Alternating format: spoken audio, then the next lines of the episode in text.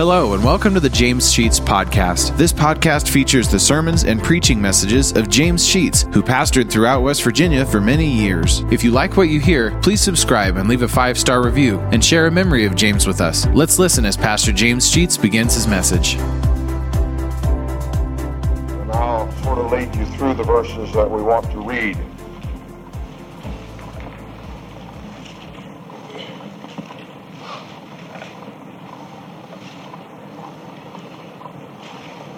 In 1 Kings chapter 3, the third verse. And Solomon loved the Lord, walking in the statutes of David his father, only he sacrificed and burned incense in high places. And over to the ninth verse, 9 through 13 of the same chapter, chapter 3, 9. Give therefore thy servant an understanding heart to judge thy people, that I may discern between good and bad, for who is able to judge this, by, uh, thy so great a people?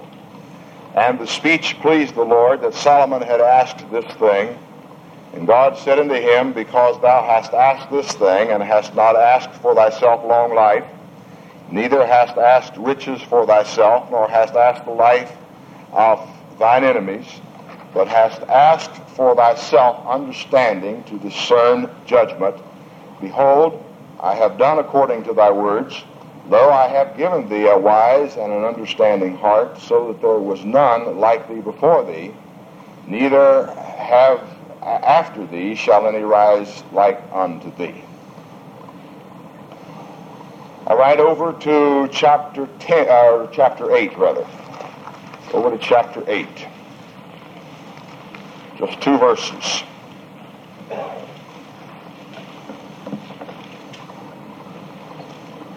Verses 22 and 23 of chapter 8. And Solomon stood before the altar of the Lord in the presence of all the congregation of Israel and spread forth his hands toward heaven. And he said, Lord God of Israel, there is no God like thee in heaven above or on earth beneath, who keepest covenant and mercy with thy servants that walk before thee with all thine heart. And then over to chapter 10. Also two verses, verses 23 and 24. So King Solomon exceeded all the kings of the earth for riches and for wisdom. And all the earth sought to Solomon to hear his wisdom which God had put in his heart. Now that brings us to the 11th chapter. And the first word in the 11th chapter then becomes very important. You perhaps have noticed the trend in the life of Solomon up to this point. And we'll comment on that in a moment. And verse 11 then begins with the word but. But King Solomon loved many strange women, together with the daughters of Pharaoh, women of the Moabites and Ammonites and Edomites and uh, Zidonites and Hittites of the nations concerning which the Lord said unto the children of Israel, Ye shall not go into them, neither shall they come in unto you, for surely they will turn away your heart after their gods. Solomon clave unto these in love. And he had 700 wives, princes, and 300 concubines, and his wives turned away his heart. For it came to pass when Solomon was old that his wives turned away his heart after other gods, and his heart was not perfect with the Lord his God, as was the heart of David his father. For Solomon went after Ashtaroth, the goddess of the Zidonites, and after Milcom, the abomination of the Ammonites. And Solomon did evil in the sight of the Lord, and went not fully after the Lord, as did David his father.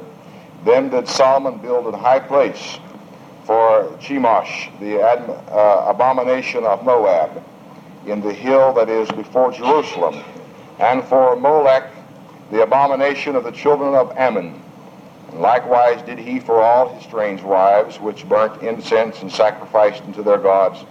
And the Lord was angry with Solomon, because his heart was turned from the Lord God of Israel, which had appeared unto him twice, and had commended him, commanded him, and had commanded him concerning this thing, that he should not go after other gods, but he kept not that which the Lord commanded. Wherefore the Lord said unto Solomon, Forasmuch as this is done of thee, and thou hast not kept my covenant and my statutes which I have commanded thee, I will surely rend the kingdom from thee and will give it to thy servant.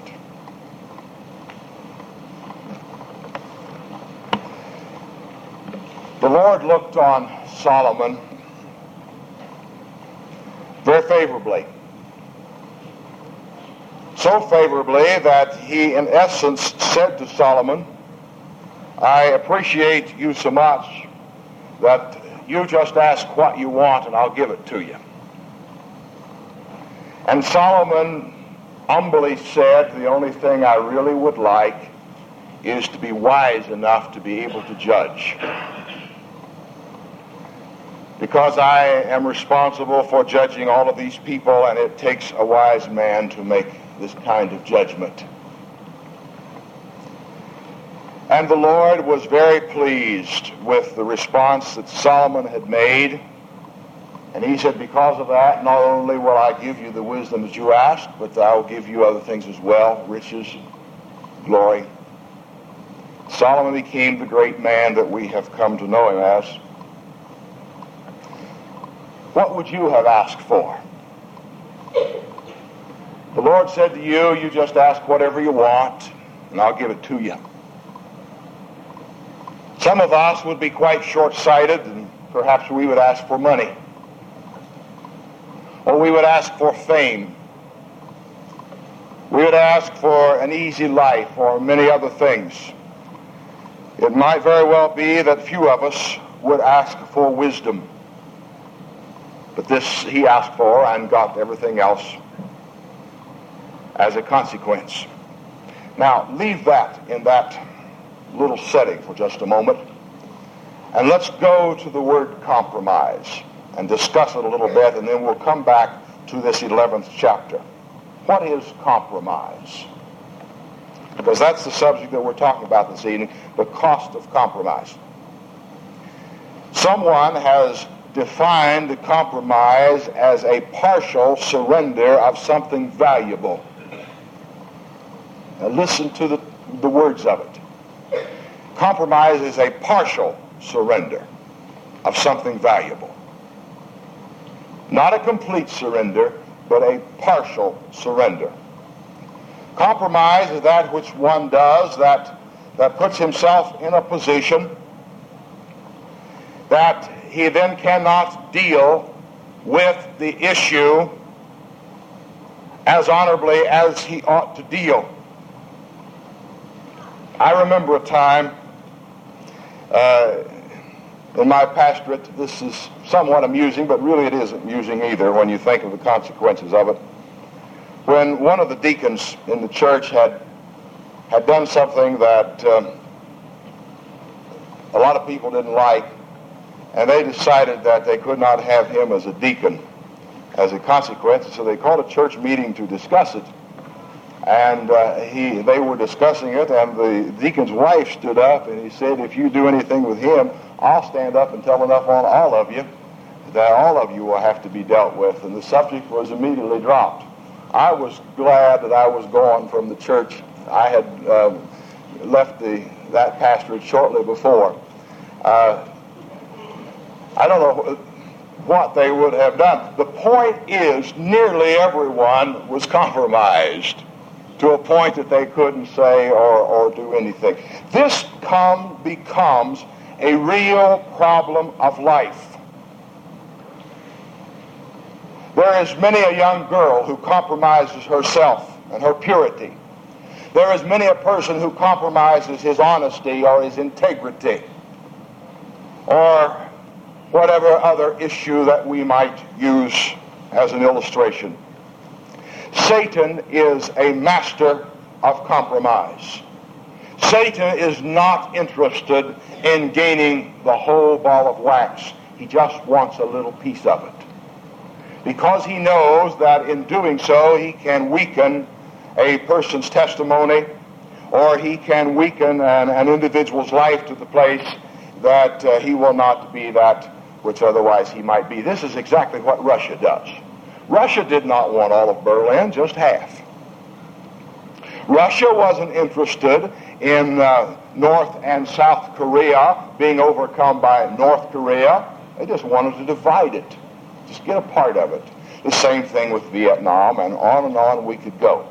This is what he did in the Garden of Eden when he dealt with Adam and Eve.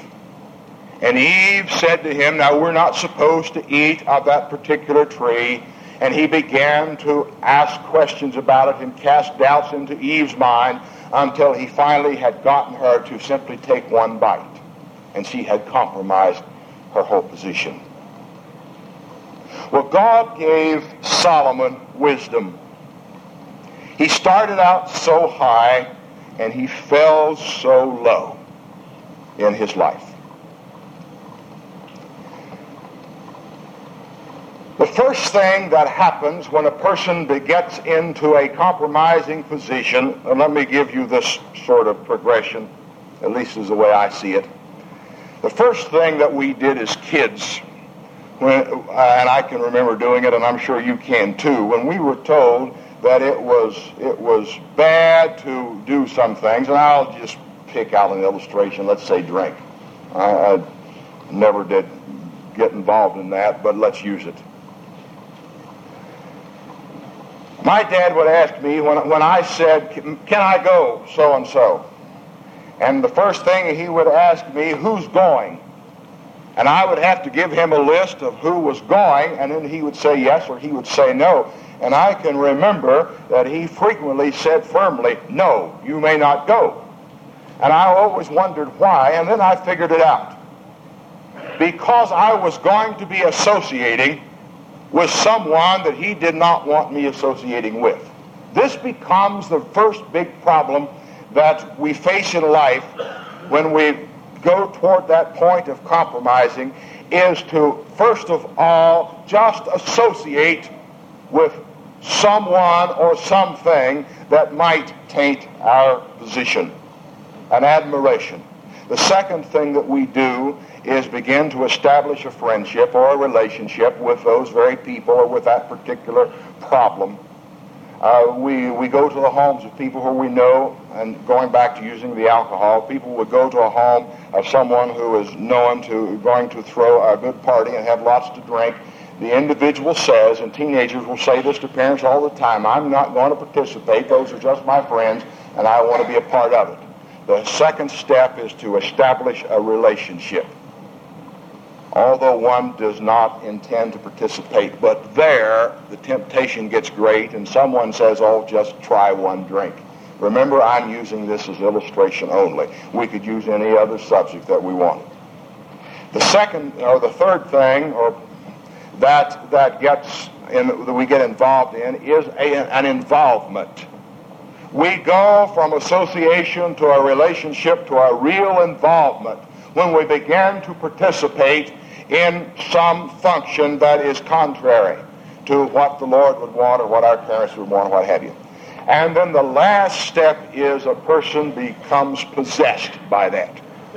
Every alcoholic, and remember we're following this through only for illustration purposes, every alcoholic most likely began by association, by relationship, by involvement, and then by possession. And if that chain is not broken somewhere along the line, then one has brought himself from the high pinnacle of possibilities to the low position of distress, such as we will see in the life of Solomon. Okay, this is sort of the of, of the direction from from which we're coming, and we want to, to go into the life of Solomon. Now then, we look at the 11th chapter here of First Kings, and we see something about Solomon who began with God in, in a very uh, good relationship, but he did something that he was not supposed to do. Back in the book of Deuteronomy, they were told that when they went in to conquer a country, that they were not to intermarry with the people of that country. They were not to marry women who were of pagan faith. They were to keep themselves within their faith. This is something that, that becomes very, very difficult in our society today It certainly was a problem that Solomon had. When he conquered a country, he began to look around and as, as a strong, virile human being, he saw some beautiful women and he fell in love with them and he started marrying them one after another until he ended up being married to 700 women. Anybody that's that dumb, I don't think he was too wise myself. I don't know what you think. But he ended up being married to 700, and besides that, he had all these other women. The greatest drive that a person has in his life is for self survival. The second greatest is his sexual desires. I don't think that that can be disputed. As a general rule, this becomes the, the problem that people face in their lives as to keeping themselves unspotted through their sexual life. It is very difficult in today's society to find a young couple that have not already experienced uh, sexual affairs before they're married. Very few preachers ever marry very many people that uh, before they run into those that, that already are experienced in that manner. In our high schools, and I used to teach in high school, I know it was true there, and I had, I had uh, some classes dealing with this very subject, and I was high school counselor for, for a while, to discover amongst that group that most of them were sexually active. Most. Not a few, but most in today's society are, are already active as far as those affairs are concerned. This was the case of Solomon, whose good wisdom was overridden by a physical desire that he had difficulty in controlling. This is what we see in the first verse. He loved many strange women, got himself involved in their lives, and finally ended up marrying them. I don't think there's very many of us in this congregation who, but what would have to admit that this is a, a real problem that faces most people as to how to control this aspect of our life. All right. Look at the second verse. He knew it was wrong. He had the, the commandments of God, but he did not obey them. In the second verse, in the very last phrase, he says, And Solomon clave unto these in love. He would not give them up. He loved them. He held fast to them. Some translations you will find it that way when it says that he held fast to them in love. All right. The selection of a mate is oft times based on the very things that Solomon used when he selected these women to marry. It was a physical thing. Most people today marry because the man is a hunk and the woman is beautiful for more than any other reason. And if you'll think back in your own life, you will have to admit that those very uh, issues were present in your life. It may not have been the dominant one, and, and hopefully it was not. But it certainly was in Solomon's life, and it is the problem that we face today. And that's a lot of the reason that we have the many marital problems that, that we have in our society. We may not wish them to be, but those are the facts of life that, that we certainly do have them. All right, let's go down to verse 4. I've already made mention of the fact in verse 3 of how many wives he had. In verse 4, notice that it says, And it came to pass when Solomon was old that his wives turned away his heart after other gods. Many a girl has said, I'm going to change him once I marry him. And how many times have you got that accomplished, ladies? It just doesn't happen very often. What happened? they turned his heart away from other gods. Now let me make this statement. We cannot in our society avoid, nor should we avoid, contact with non-Christian people. I would not advocate that. I don't believe the Scripture teaches it. We certainly must associate and fellowship and be around and work with people who are not Christian. But when it comes to establishing close relationships, of close friendships, or and certainly in marriage, these issues need to be considered strongly considered to make sure that the relationship that we are establishing is based upon a common ground. And without that, we're going to find ourselves in some difficulty. These women were stronger in their faith than Solomon, and they turned his heart away to other gods. You look at any couple, if one of them is a non-Christian, most of the time, the non-Christian does not become a Christian, even in that relationship. And very frequently, the Christian will leave the church and not be a part of it for long periods of time, if at all. That doesn't always happen, and, and fortunately, there are some indications to the, to the contrary. But generally speaking, the Lord knows that the influences of the world sometimes are so great upon a person that he cannot, in his own strength, overcome those difficulties. Besides, they ganged up on him. 700 to 1 is not too good of odds.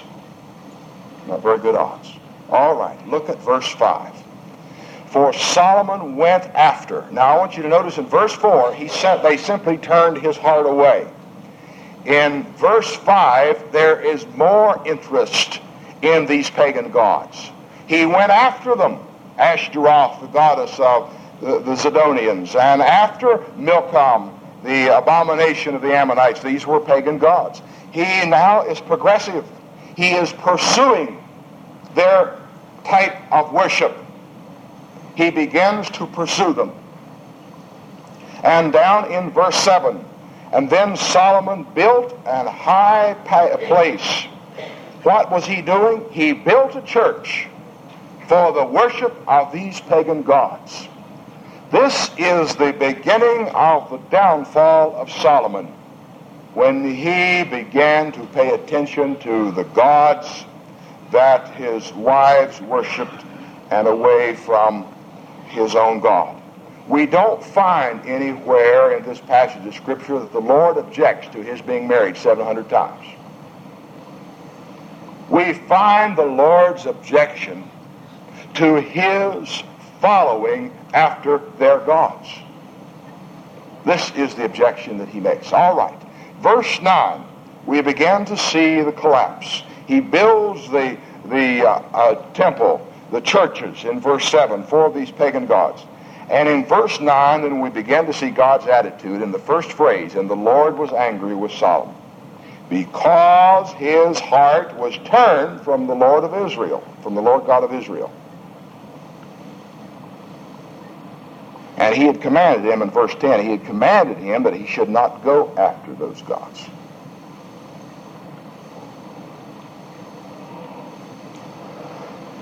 Why is the church not effective Why are we as Christian people not as effective as we ought to be?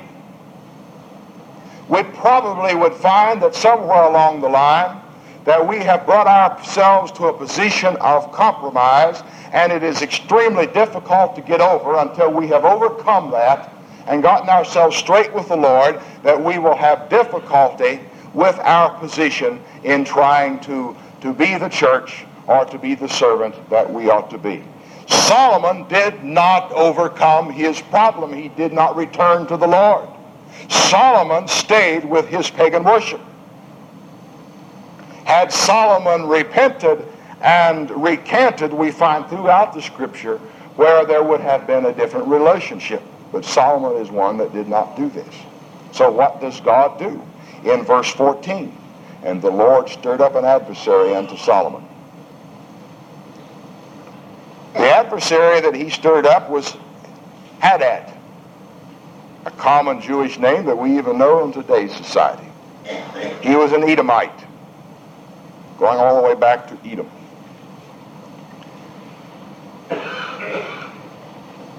This group of people fought against Israel until finally they had overcome Israel. That wasn't enough. Over in the 23rd verse, God stirred up another adversary, Rezon, the son of Eladah. Doesn't make any difference who he is. The point is, here is the second adversary coming. The point that I want to make here is sin has its payday.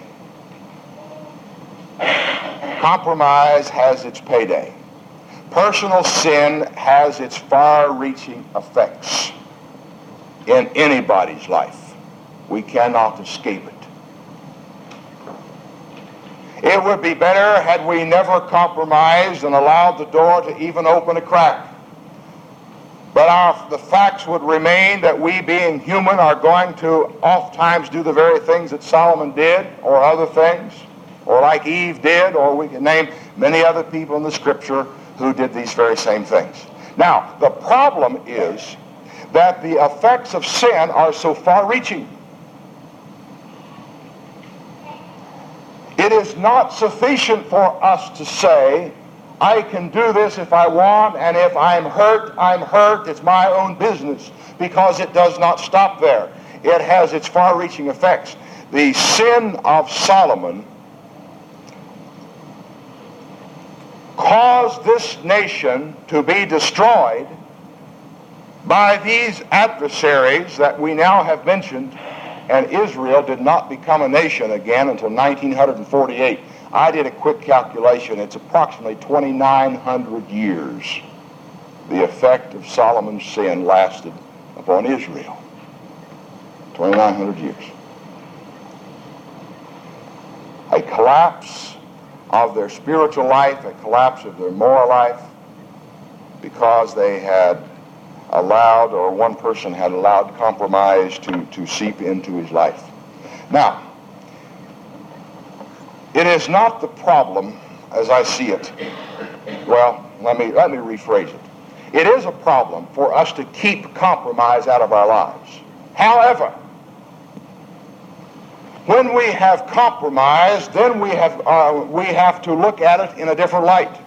And we must bring ourselves to the position where we deal with our problem and our relationship to the Lord and get that out of the way and overcome our difficulties and get our sins forgiven and get on a new foundation, a, a new footing where we can be of service to the Lord. This Solomon didn't do. This becomes his great sin. I am convinced that the greatest mission field in the world is inside the church. Billy Graham makes this statement. In the church. Amongst the people who are Christian already. You see, we do not lose our uh, faith, our belief in God. We don't lose our salvation because of our sin. We may be set back and not be as effective as we ought to be because of our sin, but we don't lose our salvation because of our sin. Our problem is to recognize our situation and get it corrected and go on from there. And this, so many times, we don't do. And that's why I believe on any Sunday, morning or night, when an invitation is extended there ought to be more people who are members of the church making a response to the invitation to get their lives right with God than there will be non-Christian people responding because the non-Christians are here. It's we who are Christian who need to be regenerated and revived and set our feet again upon the solid rock of Jesus Christ and go on from there. And the Lord will forgive us our sins and he will cleanse us of our unrighteousness and our compromises and all of those things and still use us for his glory if we simply will allow him into our lives anew and afresh. And this was the problem that Solomon had. He didn't do it. And I think this is the problem that, that we have today uh, that, that causes us problems within the church.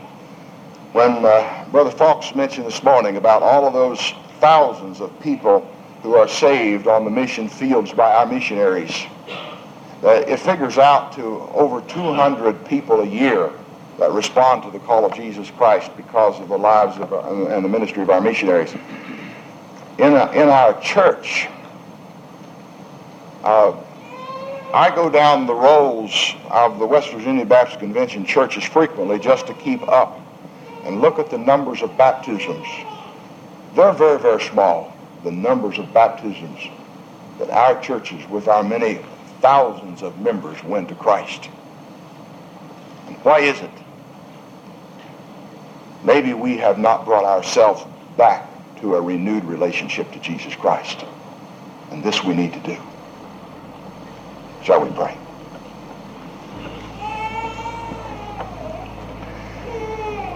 Our Father, we stand before you and sit before you this evening not as faithful as we ought to be, but oftentimes like Solomon, who have taken your word, perhaps have not Thank you for listening to today's message. If you like what you hear, hit the subscribe button. You'll receive automatic notifications and downloads when a new message is added to the podcast. Also, please leave a five star review and take the opportunity to share stories, memories, and appreciation for James Sheets and how God used him to impact your life. If you'd like to know why and how this podcast got started, check out our first episode. Lastly, if you want to donate to help offset the cost of operating this podcast, you'll find a link to our PayPal account in the podcast description. Thank you for listening, and remember to trust in God for today and for all of your tomorrows.